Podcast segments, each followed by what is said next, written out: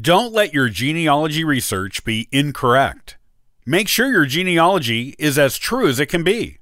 Join me on today's Ancestral Findings podcast, and I'll talk about the three biggest genealogy mistakes and how to avoid them.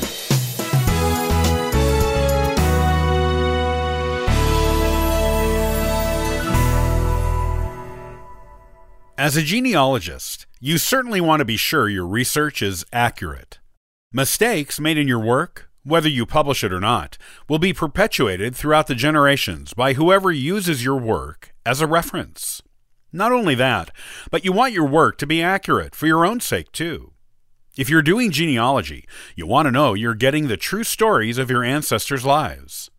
You also want to have confidence you are tracing the correct family lines.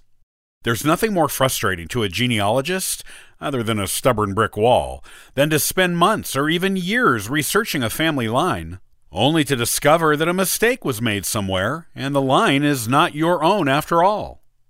The good news is that genealogy mistakes can be avoided, and you can have the confidence you need to know your research is as accurate as it can be, based on the information you've discovered. These are the biggest genealogy research mistakes and how you can avoid them. Using other people's family trees without verifying them. In today's modern age of genealogy, you will find hundreds, if not thousands, of versions of most of your family lines already published online. Lots of other people do genealogy after all, and anyone can upload a family tree to any family tree website. You may occasionally come across a family line that no one else has researched, and you are the first one to work on it. If this is true, you have a much greater likelihood of knowing you are getting correct information. One of the biggest genealogy mistakes you can make is to use the work of someone else without verifying it first. You never know where they got their information or whether it is correct.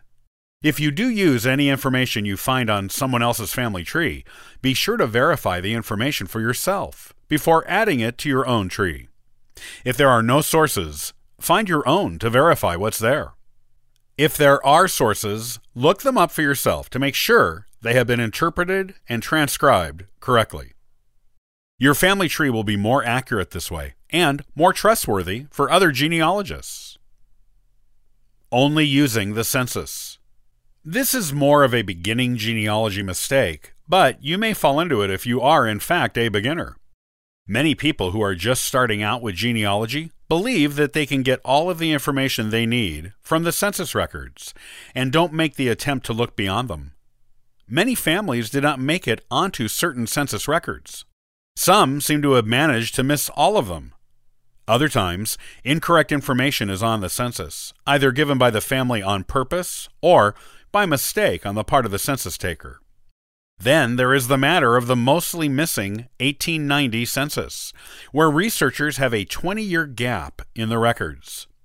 If you only use the census, you are missing out on a lot of other valuable information and may be putting incorrect information on your family tree. Trusting family lore. Most families have some kind of family lore. It's a tale that has been told for at least a few generations, maybe more, typically about an ancestor and their life story. Many of these stories seem quite fantastical, but the family takes it as the truth, and genealogists often write it down in their research as if it were true, too. While most family lore does have a kernel of truth in it somewhere, and rarely the whole thing is true, extremely rarely, the telling of the story is usually much different from the truth. Sometimes the untruths in the story began with the original ancestor who wanted it to seem more interesting than it really was. It is the job of a good genealogist to examine the truth behind these family stories. Use documentation, historical records, old newspaper records, books about the time and place, and more to discover what the real truth is. The real truth is always far better and more interesting for a genealogist than a tale of fantasy handed down through the generations.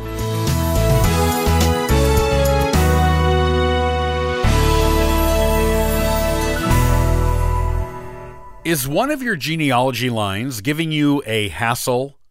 Not every genealogical line is easy to research, but most of them can become productive. Join me on the next episode to learn more, shall you? I'll see you next time on the Ancestral Findings Podcast. And for further info, you can visit us at ancestralfindings.com. Copyright by Ancestral Findings, all rights reserved.